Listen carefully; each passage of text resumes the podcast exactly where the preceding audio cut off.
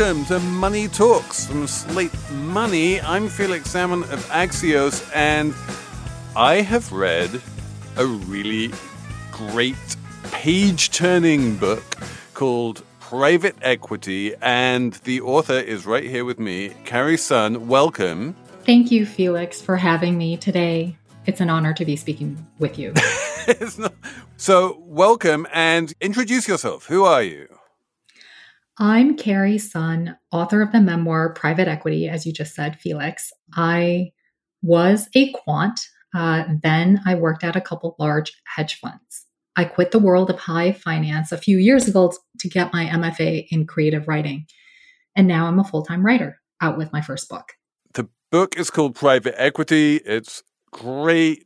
We are going to talk about your time at the hedge fund. We're going to talk about the pursuit of money and what kind of people do it. We're going to talk about what happened to you, your your like long and varied career. Talk about trauma. We're going to talk about capitalism. It's a kind of juicy conversation, and it's all coming up on Slate Money. So this is a memoir. This is a memoir about you working for one of the more famous hedge funds out there, Tiger Global, and your time there not actually as a hedge fund manager or even a would-be hedge fund manager, but rather as the assistant to the hedge fund manager. As you say, you you went to MIT, you were a quant. Explain to me how your career path kind of verged off the whole, you know, I'm going to become a master of the universe and, and make lots of money as a finance, as a hedge fund manager and into the whole, you know, assistant track. The origins of my interest in finance are complex. I grew up with very few means. My parents were graduate students from China and they were working odd jobs in mid Michigan while I was growing up. And it was a struggle to get by. And so from a very early age, I was very interested in how money could solve my family's problems. And I went to MIT, I double majored in math and finance, also minored in economics. I graduated in three years and I immediately started working in quantitative equities. And then after working, I was at Fidelity Investments for about four and a half years.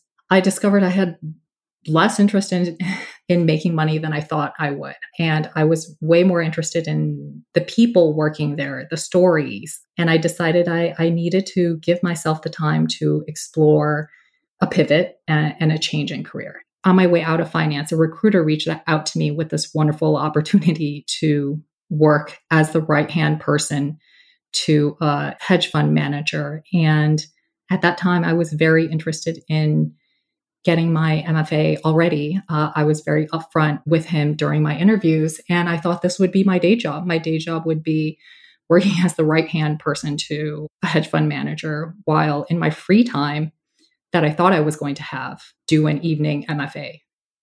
So if I am getting this right, basically you were worried that an actual job as a hedge fund manager would be too all encompassing, but that this job, because it was just a, just an assistant job, would be less all encompassing and would therefore give you some more free time to do sort of non financial stuff on the side. Is that it? That is correct at the start of my job, even before I took it, my boss at the time, his conception of himself was that he was this easygoing, breezy, relaxed manager who was not super demanding. Spoiler alert. it is probably, I'm just going to say, impossible to find a billionaire hedge fund manager who is an easygoing, breezy guy. But insofar as such people exist, this this guy wasn't one of them. And in fact, he seems to have been obsessed with running like a ludicrously tight ship. And uh, despite having like an insane number of billions of dollars under management, having a really small headcount and working everyone incredibly hard. That's right. I think part of the working culture that he had instituted there was just an extreme lean staffing that it was no fat, no flesh, just bone level staffing is how how I felt. So what would be the reason why do you think that your hedge fund in particular was so obsessed with keeping things lean and making someone like you do a job that in any rational world would be done by like four or five different people?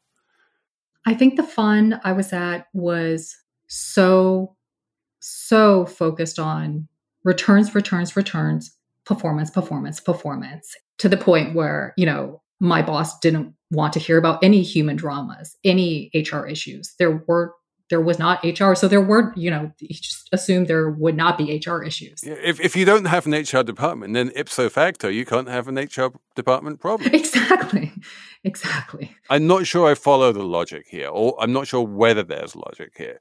What is it about being understaffed that increases returns? If he wants nothing more than to maximize returns, why would he want to be understaffed? That is a great question. And I will put forth my answer, which is that I think he might disagree with you. I think he thinks he is sufficiently staffed because I think he thinks that anything not you know focused on returns and performance is just not worth it.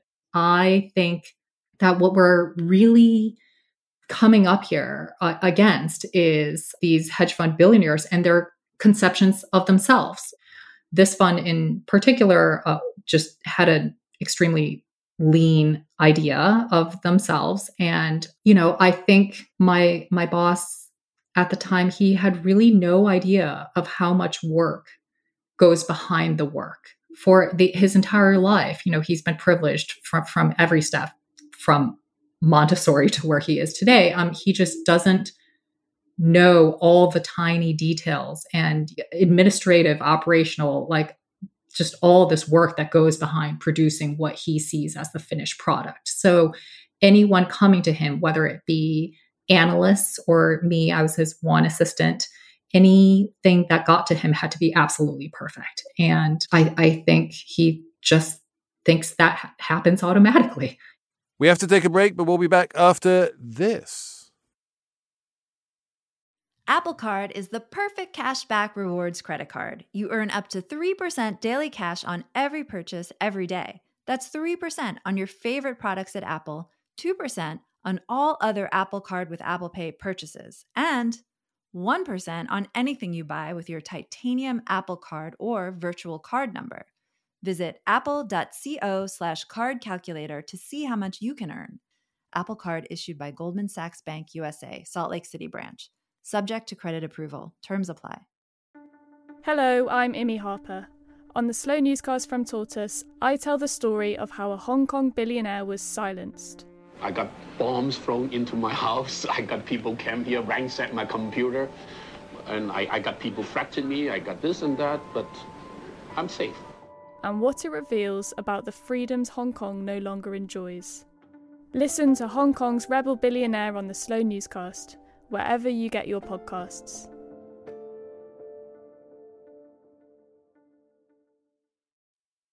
Has has he read the book? Have you been in touch with him about it? I he's super super busy, so I haven't heard from him. I don't think he's read the book, and I hope uh, were he to read the book, I feel that he would think that I portrayed both him and the industry in as generous and fair way as possible while showing all the difficulties I had with the working conditions there. I think I think that's right. I don't think there's anything in the book for him to get upset by. No, nobody's perfect, but like by the standards of like rapacious hedge fund managers, he seems like a relatively kind of generous guy. He's constantly throwing ludicrously expensive gifts at you and giving you high salaries and telling you how good you are at your job and you know this kind of thing. And he's your job isn't easy, and eventually you give it up and achieve you know a measure of happiness in life that you didn't have in the job. But I don't I don't think that he comes off badly. I don't think the fund comes off that badly. And and I guess that's one of my questions given that given that the fund doesn't come off so badly like in what way is this an indictment of hedge funds and capitalism? I think fundamentally i'm kind of trying to subvert um, the you know there's a there's a common trope of the horrible boss who yells and throws things and you know bullies their employees. There's there's also this idea of wall street as as being you know full of partying and sex and drugs and alcohol um you know and i wanted to take a close hard look at what kind of this unsexy mundane day-to-day work is like. And for me, I mean, the problem is that if you strip away, you know, all the glamour and all the all the perks and all the money, there is just fundamentally this big power imbalance between employees and their bosses and employers. And when I told my boss about my burnout, he dismissed it and he didn't really believe me. And you know, he he told me I looked great, but beside that, which I felt like he was invalidating um, everything I was telling him about how I was feeling overwhelmed. He just couldn't accept that I was burnt out. Later, he told me that after upon reflection, um, you know, this was several months after I had left, uh, that 90% of it, of my problem with my job, the setup, was due to my personal relationship at the time. So he he kind of doesn't take any responsibility for my feeling completely totally burnt out. So that's that's an interesting subplot in the book. You have this mostly off again but occasionally on again relationship with a very rich boyfriend. And there's at one point there's a marriage proposal and a quite explicit sort of rider to that proposal, which is like, if you say yes and marry me, then you will be fabulously wealthy and worth hundreds of millions of dollars, and you will achieve everything that people on Wall Street want, which is first and foremost to get rich. Tell me, like, did you want to get rich? Like, is that why you went into finance? At what point did you decide you did not want to get rich? Was it one of those things where, like, you wanted to get rich just by working rather than by marrying? Or was that the point at which you started feeling that money was not actually what you wanted after all? So because I because we really did not have much growing up, I equated money with freedom and stability. But after working at Fidelity Investments, you know, I this was in 2006 I graduated. I was making six figures right after graduation, quickly making a lot more than that. I soon realized that money was more than anything I felt like golden handcuffs and it, it was a trap. And so when I had met my boyfriend in the book, we he had just quit his hedge fund job. He was also trying to change careers and he was debating whether or not to go to business school. I I was really shocked that I could be having this conversation with someone who felt like we're wrestling with the same questions and figuring out how to leave the world of finance. And ultimately, over the course of many years, he he decides to go back into finance, and I decided to leave. And so our relationship just was no longer because he also uh, not only gave me an ultimatum, but I felt used money as a way of control. And so there was no amount of money I, re- I realized that anyone could give me both in in my personal life um, with my boyfriend nor at work. You know i'm i'm pretty sure my boss at the fun I was at would have given me at one point, you know, for for my birthday actually before I even asked him a question, he said, whatever you want, the answer is yes. So I, I think he was trying to be really generous. He would have given me anything, but I just realized that more and more the compensation, both in terms of actual dollar terms, but also the perks, the gifts, the luxury vacations, and the spa days, I felt like it was a it was a trap and it, it was a means of control. And is that the lesson you draw from the whole thing? Is that is that the message of the book that money sort of winds up controlling us, and that like if we pursue it, like we end up in in deeply sort of fucked up places, and that we have to kind of free ourselves from its malign influence? I think my main message in the book is not necessarily that money is always good or always bad, but that what drives us toward money, which is which is often a very personal consideration. You know, I come from an immigrant background. I'm also a woman and uh, Chinese American. What drives us toward our considerations of career uh, and money?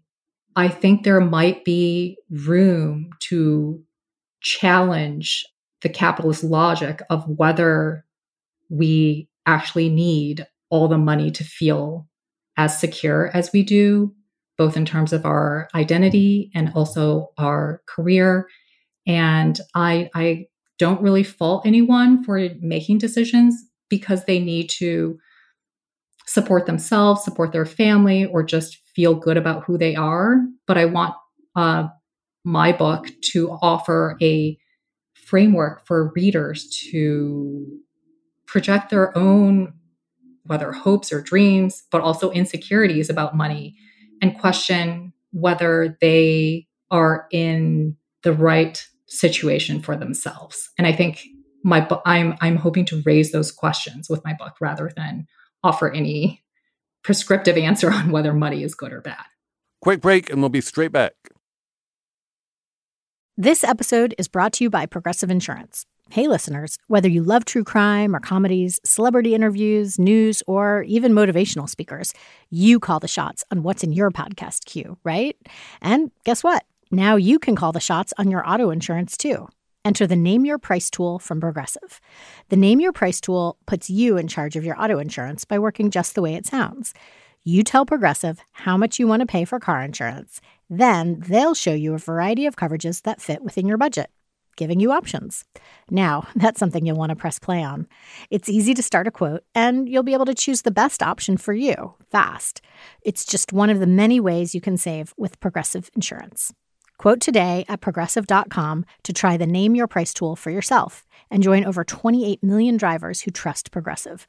Progressive Casualty Insurance Company and Affiliates. Price and coverage match limited by state law. One of my other favorite hedge fund books, it's not really a hedge fund, but it's definitely a big fund, is Mary Childs's book about PIMCO, the, the Bond King. Uh, and, and PIMCO is also famously an incredibly hardworking place where no one has any kind of semblance of work life balance. Everyone works incredibly hard and it's incredibly stressful. And there's this line in the book where where people would just, you know, people at PIMCO would hang out and would kind of jokingly, but not so jokingly, turn to each other and say, like, so why do you work at PIMCO and who hurt you as a child? it's just like that, the the only people who can put up with this are, are like sort of deeply fucked up people. Do you, now that you're like happily ensconced in your world of being a full time writer, do you increasingly find yourself having being able to look at finance and Wall Street at a greater distance and go like, yeah, those people are not normal. I think that many people working in Wall Street are there for something beyond money. And obviously money the allure of money cannot be discounted. I, I you know, it, it is this line is my book in my book about my boss saying, you know, um, the only reason anyone here is because of money.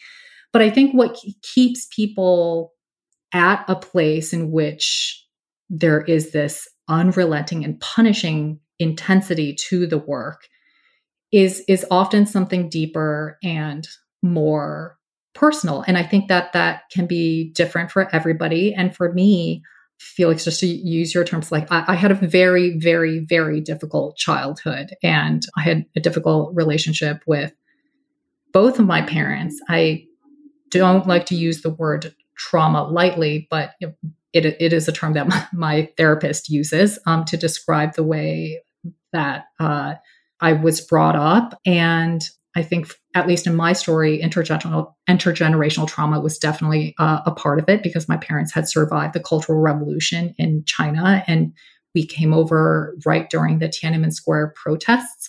Um, so it was a v- very traumatic time for both my parents.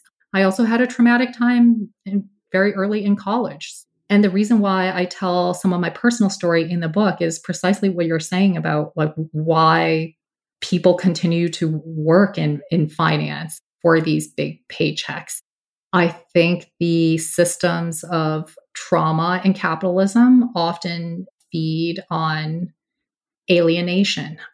They feed on people, subjects, workers who are might be divorced from either their own labor or what they want for uh, any reason. And then inside the capitalist philosophy, the those who are in charge and have power tend to dominate and exploit those social relations. And I so I, I do think that people who work in finance tend to have something else that they avoid that they might be trying to fill. You know, they might be working 10 years, 20 years trying to fill that void and ultimately be unable to fill it. And so I'm just hoping that with my book, it might cause some people to question, you know, is what they're doing, is the path they're on something that they are choosing to want on their own volition and how much of it is influenced by their parents, their past, society, patriarchy, and then make a decision, make a meaningful determination for that for themselves. One of the um, tropes of the memoir format, especially memoirs where you're looking back on a traumatic, a difficult part of your life, is this idea that, like, oh, yeah, you know, I was in a kind of fucked up place right then, and I'm better now. Now that you've been out of finance for a few years and you've become this full-time writer is it was it that easy like you just quit your job and then go get your mfa and your life magically falls into place when you don't have that terrible uh, wall street life surrounding you 24/7 or are you still you know the same person it's just like in a slightly different context? I think I am a completely changed person. And the change was, as they often say, gradual and then sudden. Um, my therapist would say I was ripe for the change.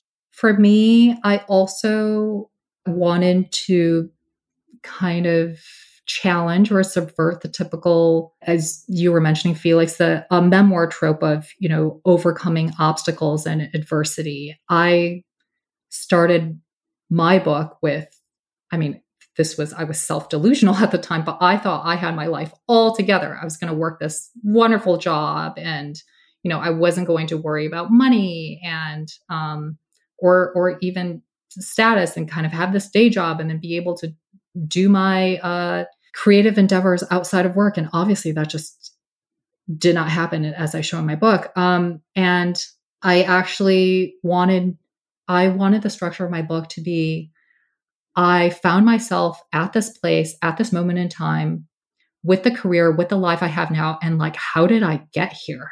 And so it was kind of unpacking my early childhood. And so a lot of it was coming to realize the stories I told myself about myself and the world were just simply not true.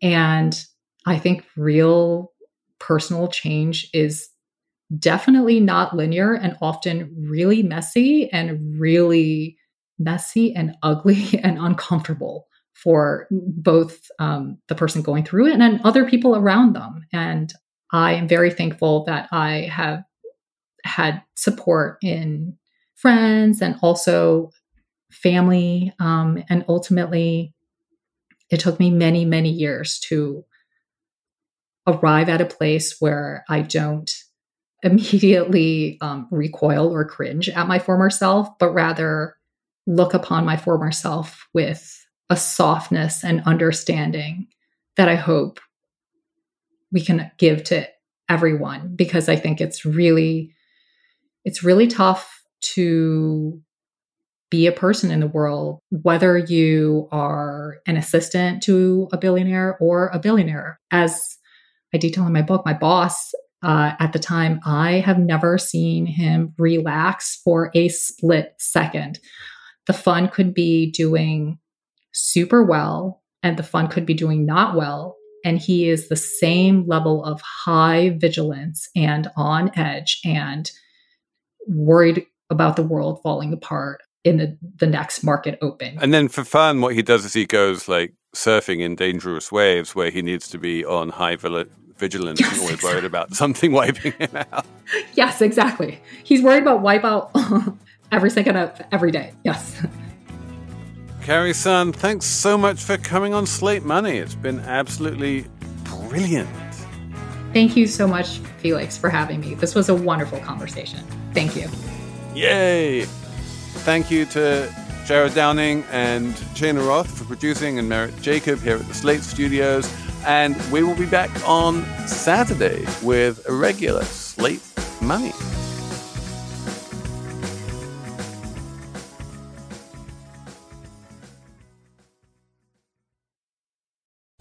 Lucky Land slots, you can get lucky just about anywhere. This is your captain speaking. Uh, we've got clear runway and the weather's fine, but we're just going to circle up here a while and uh, get lucky. No, no, nothing like that. It's just these cash prizes add up quick. So I suggest you sit back, keep your tray table upright, and start getting lucky. Play for free at LuckyLandSlots.com. Are you feeling lucky? No purchase necessary. Void where prohibited by law. 18 plus terms and conditions apply. See website for details.